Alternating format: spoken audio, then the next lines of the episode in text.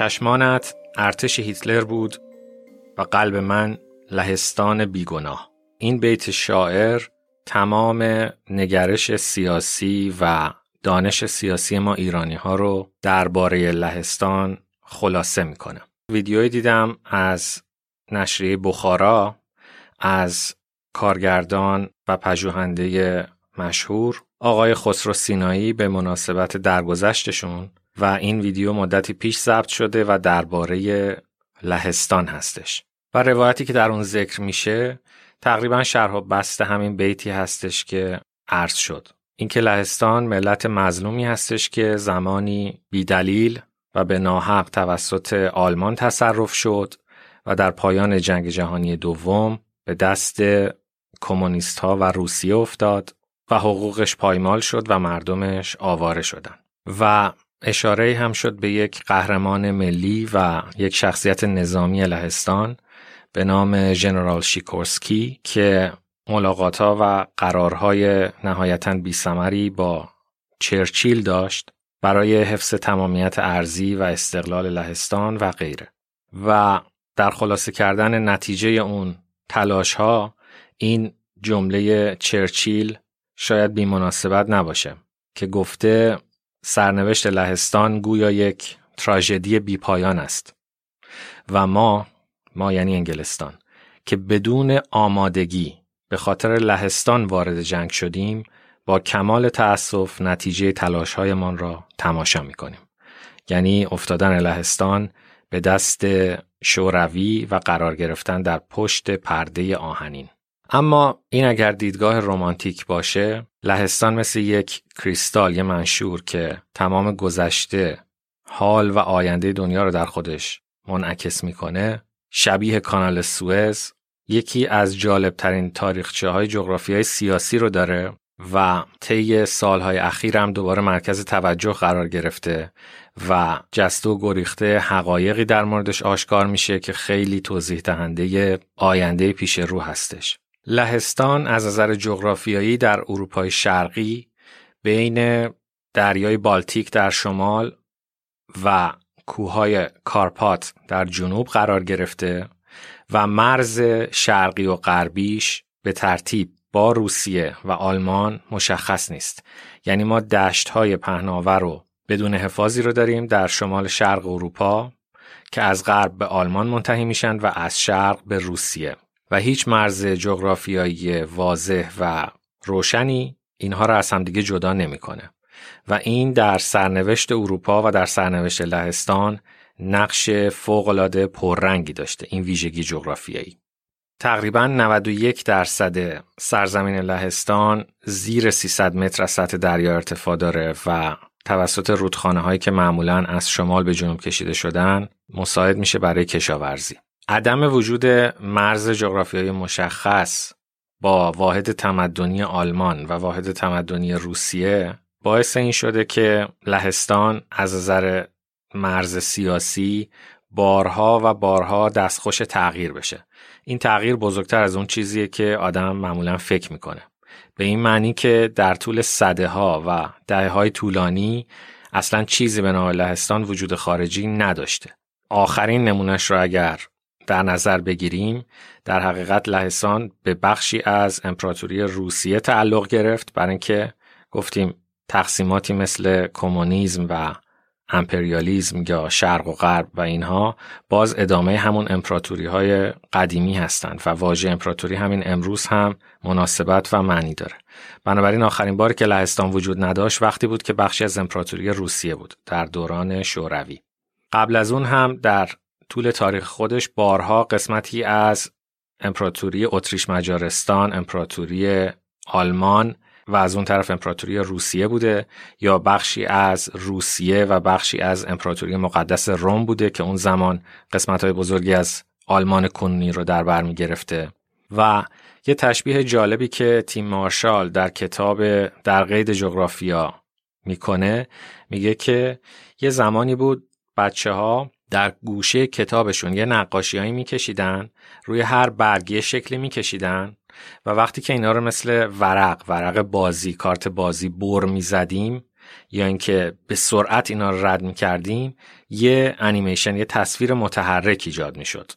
در اون کتاب تیم مارشال میگه که اگه نقشه لهستان را اینجوری میکشیدیم مثل ابرها متغیر بود. یعنی زمانی لهستان در دوره‌ای که روسیه ضعیف شده بود و سرزمین های غربیشون چنان قدرتی نداشتن اونقدر وسعت گرفت و با لیتوانی ادغام شد که یکی از بزرگترین کشورهای اروپا شد و برعکس در زمانهای بسیار طولانی از تاریخ خودش اصلا لهستان وجود نداشته و بخشی از سرزمین های غربی و شرقی و جنوبی خودش بوده. اما اهمیتی که لهستان داره یکی از جنبه هاش شاید اینجوری روشن بشه که یک ژئواستراتژیست و یک متخصص جغرافیای سیاسی به نام جورج فریدمن آمریکایی با اصالت مجارستانی که در زمان هولوکاست خانوادش به آمریکا فرار کردن و از نظر سیاسی مشاور ارتش آمریکا بوده و به جمهوری خواه و بازها نزدیکتره. چند سال پیش سخنرانی داشت در مجارستان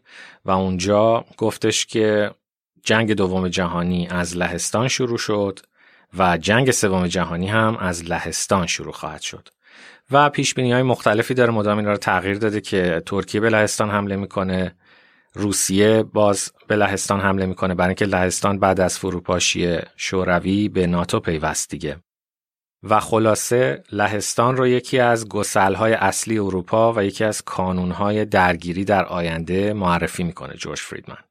و جالبه که جورج فریدمن از نظر فلسفه سیاسی به این معتقده که آمریکا برای اینکه هژمونی خودش رو حفظ بکنه باید تعادل قدرت رو برقرار کنه و کشورهای مجاور رو دچار درگیری و کانفلیکت بکنه با هم دیگه. و سه موردی که مشخصا ذکر می‌کنه که این قدرت ها باید با هم بالانس بشن در اثر درگیری یکی ایران و عراق بود.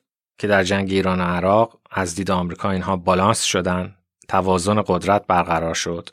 یکی ژاپن هست که همونجور که تا حالا چندین بار گفتم ژاپنی که ارتش حق نداشته که داشته باشه احساسات ناسیونالیستی تقویت میشه برای اینکه ژاپن مهره هستش که امید میره که چین رو بالانس کنه. یعنی توازن قدرت با چین برقرار بکنه. باز هندوستان هستش که به صورت دوگانه پاکستان و چین رو قراره توازن قدرت بینشون برقرار بکنه و یکی دیگرش هم همین لهستان هستش.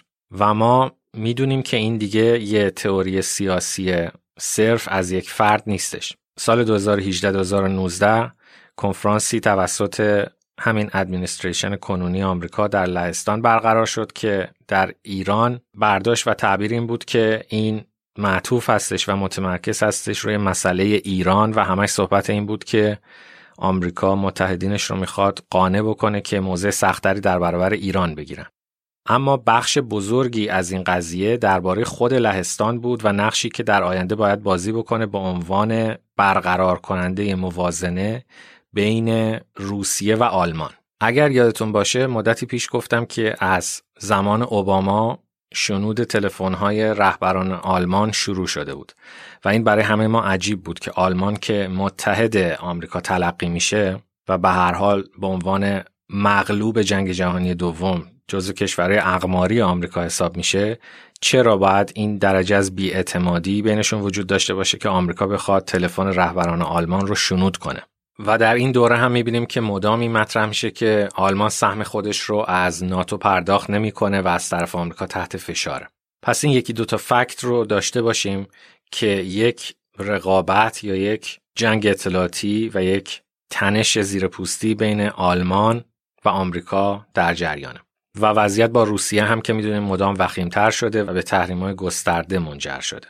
چه اتفاقی داره میفته فکت آخری که بعد به این معادل اضافه بکنیم این بود که همین یکی دو هفته اخیر آمریکا تصمیمش رو اعلام کرد که نیروهایی که در آلمان داره رو چون از زمان جنگ جهانی دوم همونجور که در ژاپن پایگاه داشته و نیرو داشته پیاده نظام و نیروهای خیلی زیادی در حد چند هزار نفر در آلمان داشته. داره اینا رو منتقل می‌کنه به لهستان. اگر سیاست داخلی لهستان رو هم دنبال کنی در از این یکی دو سال به شدت به سمت ناسیونالیزم و تحریک احساسات ناسیونالیستی لهستانی ها رفته اتفاقی که درست قبل از جنگ جهانی اول و قبل از جنگ جهانی دوم هم افتاده بود یعنی لهستانی ها به تناوب با نیروهای روسی یا آلمانی درگیر می شدن یا بینشون تنش وجود داشت و نوعی حس استقلال طلبی در حقیقت بینشون تقویت می شد. الان هم داره دقیقا همین اتفاق میفته و خیلی از لهستانیا خوشحال هم نیستن. برای اینکه سابقه این داستان رو می‌دونن و می‌دونن که این مدل ناسیونالیزم عاقبت خوشی نداره و از اینکه نیروهای ناتو از آلمان دارن به لهستان منتقل میشن هم خوشحال نیستن. اما چرا باید این اتفاق بیفته؟ این لهستان چه نقشی داره در میانه راه بین روسیه و آلمان؟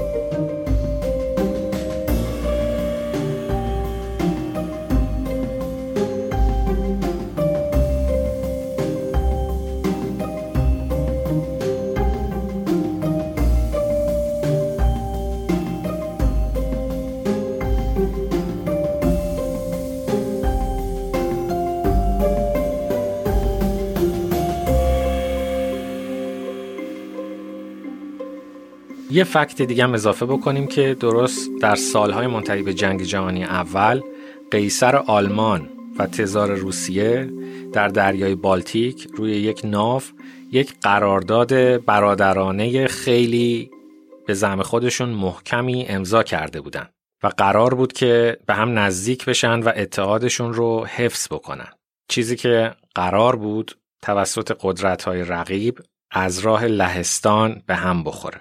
برای اینکه لهستان سرزمینیه که هم محل نفوذ روسیه بوده به طور تاریخی و هم محل نفوذ آلمان و می‌تونه تبدیل بشه به موضوع مناقشه بین این دوتا کشور. اما اراده سیاسی این دوتا کشور قبل از جنگ جهانی اول تا اون حد که زورشون می‌رسید در این بود که ارتباطشون رو با هم قوی تر بکنن. دوباره این فکت رو به عنوان یک مشابهت تاریخی اضافه بکنید که انگلا مرکل و پوتین هم بسیار به هم نزدیک هستند و حتی هدایای شخصی رد و بدل می‌کنن و تلاش می‌کنن که روابطشون رو گرم و صمیمانه نگه دارن. علا رغم همه مسائلی که به طور موازی در جریانه. برای اینکه یک ستاره شمال داشته باشیم یک نقطه مرجع یک مرکز پرگار داشته باشیم که بتونیم سیاست رو با اون درک بکنیم روشنگرترین موضوع نظریه هارتلند هالفورد مکیندر هستش.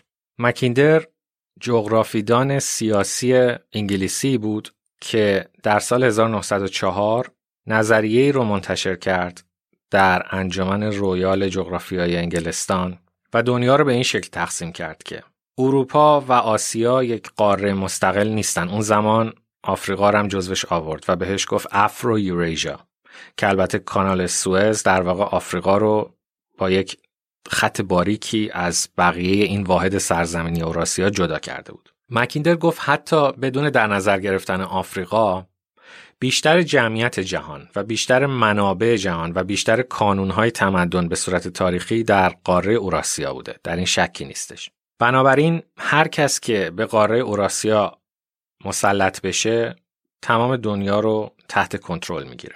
از این قاره اوراسیا یه بخشای ساحلی وجود دارن که در دسترس نظامی و نفوذ سیاسی تمدن دریایی که اون زمان امپراتوری بریتانیا بود هستن این سرزمین ها سرزمین های ساحلی. شامل اروپای غربی جزایر و حاشیه آسیای جنوب شرقی. و یه بخشهایی هستن که از نظر جغرافیایی چون ایشون جغرافیدان بود. به وسیله رشته کوههای تو در تو و پشت سر هم و غیر قابل نفوذی از بقیه این واحد سرزمینی جدا شدن و در واقع محافظت میشن. مکیندر به اون قسمت گفت هارتلند سرزمین اوراسیا. این قسمت برای انگلستان غیر قابل نفوذ هست و این قسمت رودهای خیلی زیادی نداره، رودهای متصل به هم نداره. جمعیت پراکنده تر هستن، از نظر کشاورزی ضعیفتره ولی خب مثل یک قلعه میمونه که غیر قابل نفوذه. که ایران و روسیه و بخشای خیلی بزرگی از چین در این هارتلند قرار می گیرن. این قسمت فتح و تصرفش برای تمدن دریایی هم گرون تموم میشه و نزدیک به ناممکنه و هم صرف نداره برای اینکه بیشتر جمعیت اوراسیا نزدیک به سواحل و اصطلاحا در ریملند در حاشیه ها زندگی می‌کنن اما از شواهد تاریخی که جمع کرده بود از دوره امپراتوری مغول، از دوره امپراتوری روسیه و امپراتوری ایران و تاریخ امپراتوری چین برداشت مکیندر این بود که هر کس که به این هارتلند مسلط بشه مکیندر گفتش که هارتلند اوراسیا قدیمی ترین قلعه طبیعی جهانه. توسط قوای نظامی نفوذ خودش رو گسترش میده به سواحل و ریملند رو هم تصرف می‌کنه. چیزی که باعث شده تمدن خشکی که به هارتلند اوراسیا مسلط هست به صورت نسبی در اواخر قرن 19 و اوایل قرن 20 ضعیف بشه این بوده که کشتی های خیلی کارآمدی ساخته شده و تمدن دریایی از نظر فناوری در زمینه حمل و نقل نظامی و تجاری دریایی جلو افتاده یک دست بالا پیدا کرده. اما زمانی که مکیندر داشت این مشاهدات رو انجام می‌داد. دقیقا زمانی بود که راه آهن ترانس سایبریان داشت در روسیه کشیده می‌شد. راهنی که شرق تا غرب روسیه رو به هم وصل می‌کرد. و به شدت مسئله بود که مورد تاکید تزارها بود و دیوانوار روش کار می‌کردن. این راهن در سال 1905 افتتاح شد. یکی از مزیت‌هایی که انگلستان بهش دست پیدا کرده بود غیر از کشتی های کارآمد کانال سوئز بود که در سال 1869 افتتاح شد. ببینید رقابت چقدر نزدیکه. دست بالای تمدن دریایی به وسیله کانال های مثل سوئز و بعدن پاناما داره در اواخر قرن 19 هم ایجاد میشه و روسیه برای اینکه عقب نیفته در سال 1905 راه آهن ترانسایبریان خودش رو به ثمر میرسونه. مکیندر پیش بینی کرد که این مسابقه تا ابد به نفع تمدن دریایی ادامه پیدا نخواهد کرد. می‌دونست که جاده ابریشم خشکی هم که سوابق تاریخی داره احیا خواهد شد. این راه آهن روسیه خودش نمونه از همون بود.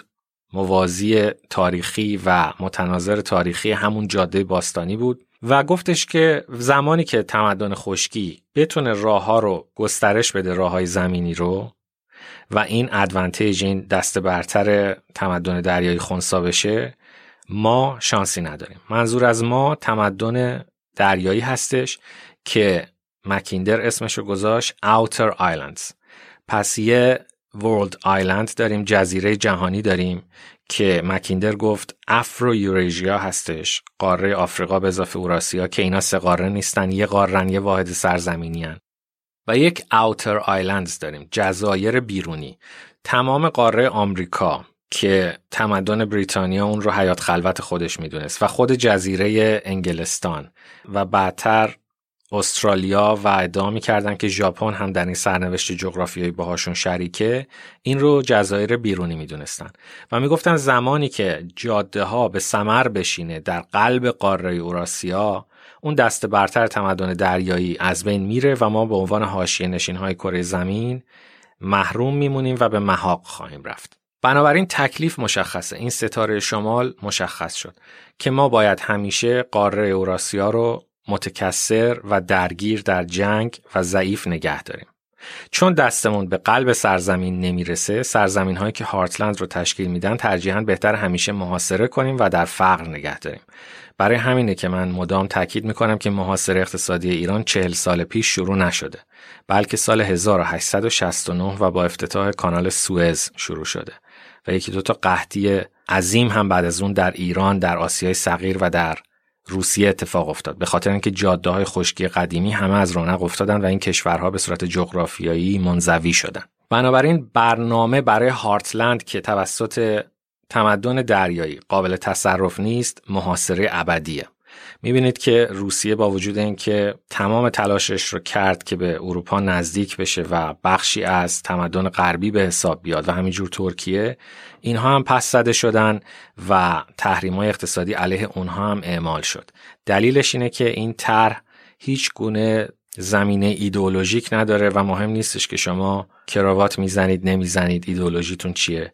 سرزمین هایی باید در محاصره بمونن. برای سواحل برنامه مکیندر و پیشبینی مکیندر این بود که سواحلی که می‌تونیم تصرف کنیم و مهرامون بچینیم که تصرف می‌کنیم مثل کره جنوبی، ژاپن، تایوان، هنگ کنگ، سرزمین های لولند حاشیه خلیج فارس و غیره. سرزمین هایی رو که نمی‌تونیم تصرف بکنیم باید در یک هلال بیثباتی مشغول نگه داریم یعنی تبدیل بکنیم به یک میدان مین که تمدن خشکی و قدرت هایی که از نظر جغرافیایی در هارتلند اوراسیا قرار دارن هرگز دستشون به سواحل نرسه و دستشون به عبور و مرور دریایی و حمل و نقل و تجارت دریایی و قدرت نظامی دریایی نرسه. این هلال بیثباتی باز از آسیای جنوب شرقی شروع شد از ویتنام، کامبوج، لاوس تا برسیم به خاورمیانه و عراق و افغانستان و از اونجا بره بالا تو سوریه و از اونجا بره بالا در اروپای شرقی.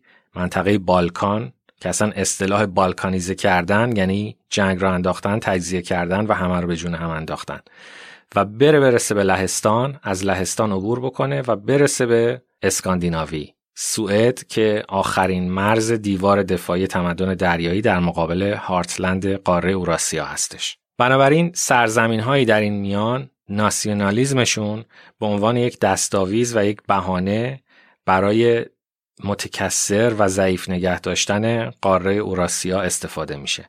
یکی از بزرگترین پروژه ها پروژه لهستان هست.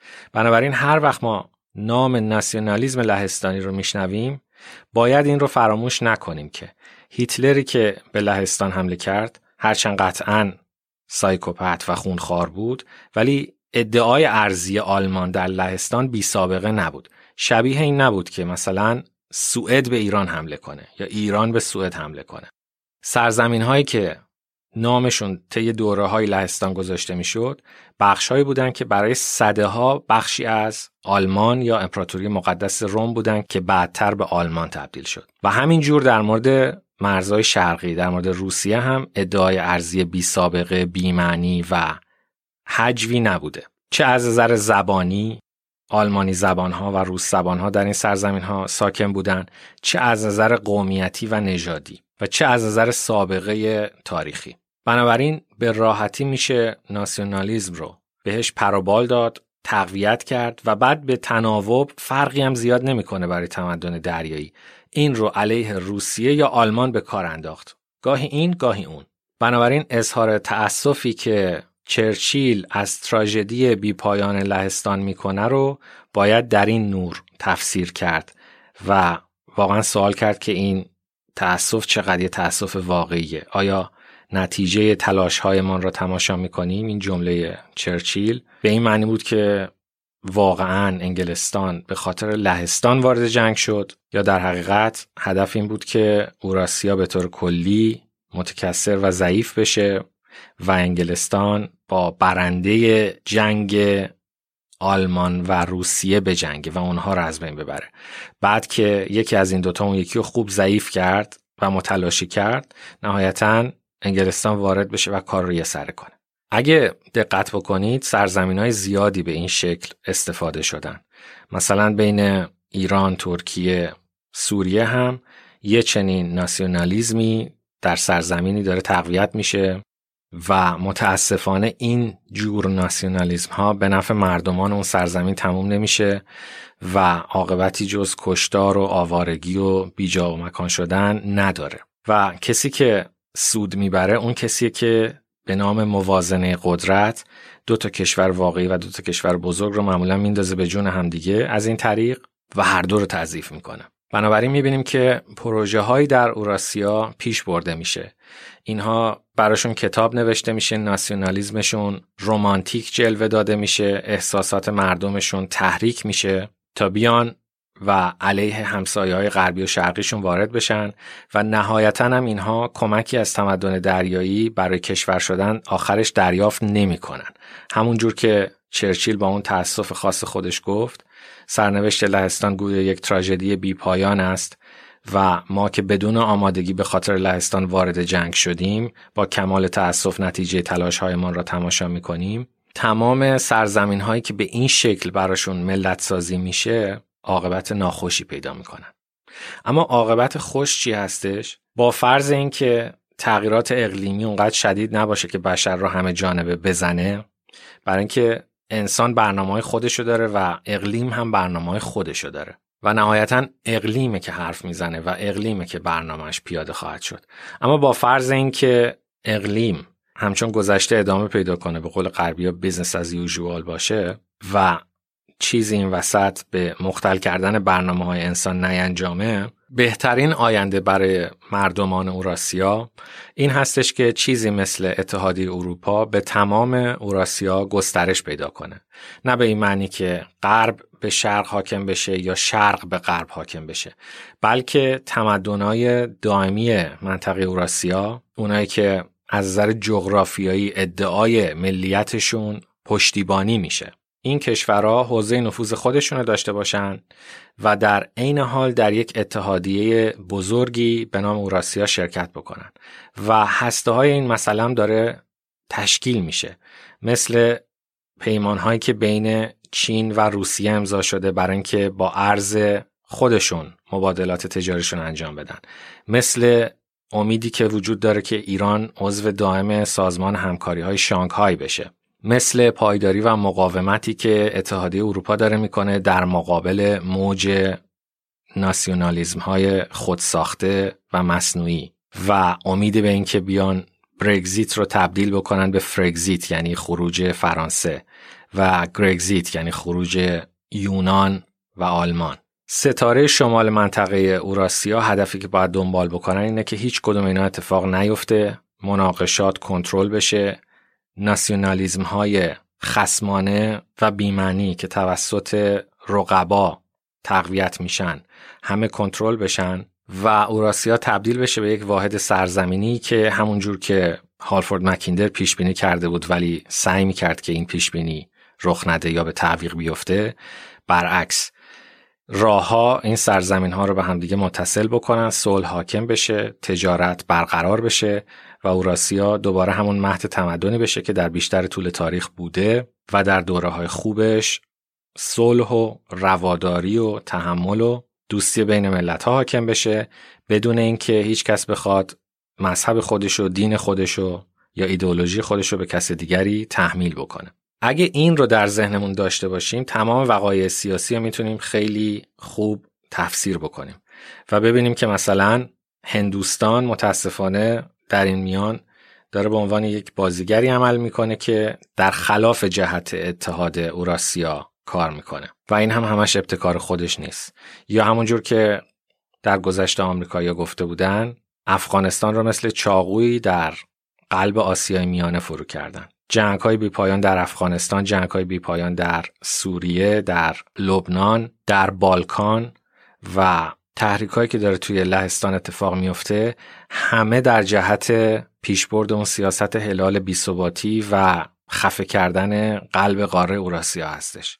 بنابراین اون نگاه رمانتیکمون رو کنار بذاریم. ما ایرانیا ملتی هستیم که همیشه مهمونا رو دوست داریم و مهمون نوازیم. مثلا ارمنستان رو همیشه دوست داشتیم لهستان رو همیشه دوست داشتیم و از نظر انسانی هم کارمون بسیار پسندیده و درست بوده. اما این رومانتیسیزم رو وارد سیاست نکنیم و این تبدیل نشه به اینکه ما نتونیم نقش لهستان رو بین روسیه و آلمان به عنوان یک بازیگری که ناسیونالیزمش از خودش نیست و از جای دیگه ای تقویت میشه درک نکنیم و همینجور سرزمین های نزدیکتر به ایران که باز می‌تونن میان غرب و شرقشون منجر به وقایع تأصف بار بشن و هرگز هم به اون هدفی که به دنبالش بودن نرسن. نسلی که الان رهبران دنیا هستن جنگ جهانی دوم رو تجربه کردن مثلا هلموت کول که از مدافعان سرسخت حفظ اتحادیه اروپا بود در آلمان و فوت کرده به شدت این را محتمل می‌دید که در صورت فروپاشی این اتحادیه دوباره جنگ در اوراسیا شعله ور بشه. کسانی مثل انگلا مرکل فارغ از موضعی که در مقابل ایران دارن که خب به ناچار خیلی موضع مستقلی نمی‌تونن داشته باشن اما از این نظر که می‌دونن باید روابط صلحآمیزشون رو با روسیه و شرق حفظ بکنن و زیادی به قول معروف جوگیر نشن هنوز جزو نسل رهبرانی هستن که عاقلن و اون واقعیت رو در ذهن دارن. متاسفانه اونایی که در آلمان در فرانسه شعار ناسیونالیزم میدن متوجه نیستن که این ناسیونالیزم ناسیونالیزم خودشون نیست و به عظمت و بزرگی کشورهاشون منتهی نخواهد شد.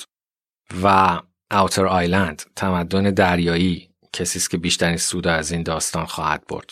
و موضوع اینه که پیش از جنگ جهانی اول زمانی که تزار روس و قیصر آلمان روی اون ناو در دریای بالتیک با هم عهد و خوت بستن هم همه اینها رو می‌دونستن. اما بازی اونقدر پیچیده است و عوامل تنش و استراب اونقدر از همه جهت حمله می‌کنه که عمل کردن به اون چیزی که می‌دونن رهبرا بسیار مشکل میشه. زمانی که کشوری مثل لهستان تبدیل به کانون تنش بشه از همه طرف این صدا در آلمان و روسیه برخواهد خواست که خب ما حق طبیعیمون می‌دونیم که به اون مرزهای قبلیمون برگردیم و همین طرف مقابل رو تقویت می‌کنه که اون هم مطالبات خودش رو دو برابر بلندتر فریاد بزنه و این میشه یک هسته درگیری. خیلی کشورها باید مواظب باشند و اوج سیاست ورزی اینجا مشخص میشه. باز مثلا بین ایران و ترکیه می‌دونیم که مسائلی وجود داره که سعی می‌کنن تبدیلش کنن به کانون درگیری و ادعاهای ارزی و این از همون موارد ناسیونالیزم های بدشگون هست که در اقوام ایجاد میشه یه روایتی و به صورت رمانتیک تقویت و تقویت میشه تا اینکه امر بر گروهی مشتبه میشه و ملت های شرق و غرب خودشون رو در اون وسط درگیر می‌کنن.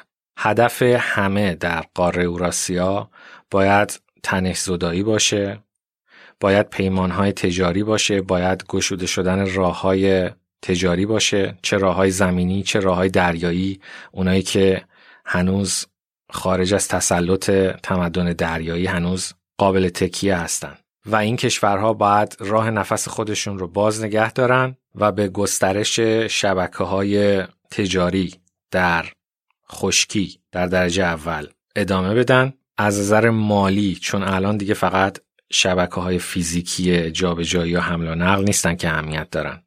بلکه شبکه های دیجیتال مالی و پولی هم اهمیت دارن. باید سعی بکنن که از این محاصره بیرون بیان و مقاومت کنن تو هم با خردورزی تا اینکه اوراسیا به اون قدرتی که پیش از این بوده تبدیل بشه و این یک آرزوی غیر واقع بینانه نیست. کاملا عملی هستش. و در طی دوره های طولانی اوراسیای همچین صلح و شکوفایی و تجارت میان شرق و غرب رو بدون تسلط شرق بر غرب یا غرب بر شرق تجربه کرده. و اگه اون مستند پیتر فرانکوپن رو ببینید و کتابش رو مطالعه کنید می‌بینید که اصولا این قاعده بوده در تاریخ نه استثنا. و بازگشت به قاعده قطعا ممکنه. اگر که بگیم راحت نیست ولی قطعا ممکنه. پس می‌بینید که از راه ادبیات از راه فلسفه و از راه آرمانگرایی سیاسی چقدر ما می‌تونیم تاریخ رو در موردش دچار سوء تفاهم و اشتباه بشیم. و تا زمانی که ادعای ملیت رو از روی سوابق تاریخی و تاییدات جغرافیا دنبال نکنیم می‌تونیم برای مردم خودمون اونایی که دوستشون داریم فاجعه و کشتار به بار بیاریم و به هیچ نتیجه هم نرسیم. امیدواریم که این اتفاق دیگه برای لهستان نیفته و همینطور برای ملت های شرق و غربش و همینطور برای همه اقوام سالس که بین ملت های شرق و غرب خودشون حائل شدن. و تمام اوراسیا به سمت صلح و آبادی حرکت بکنه. و اقلیم هم به هیچ کدوم این ملت ها سخت نگیره.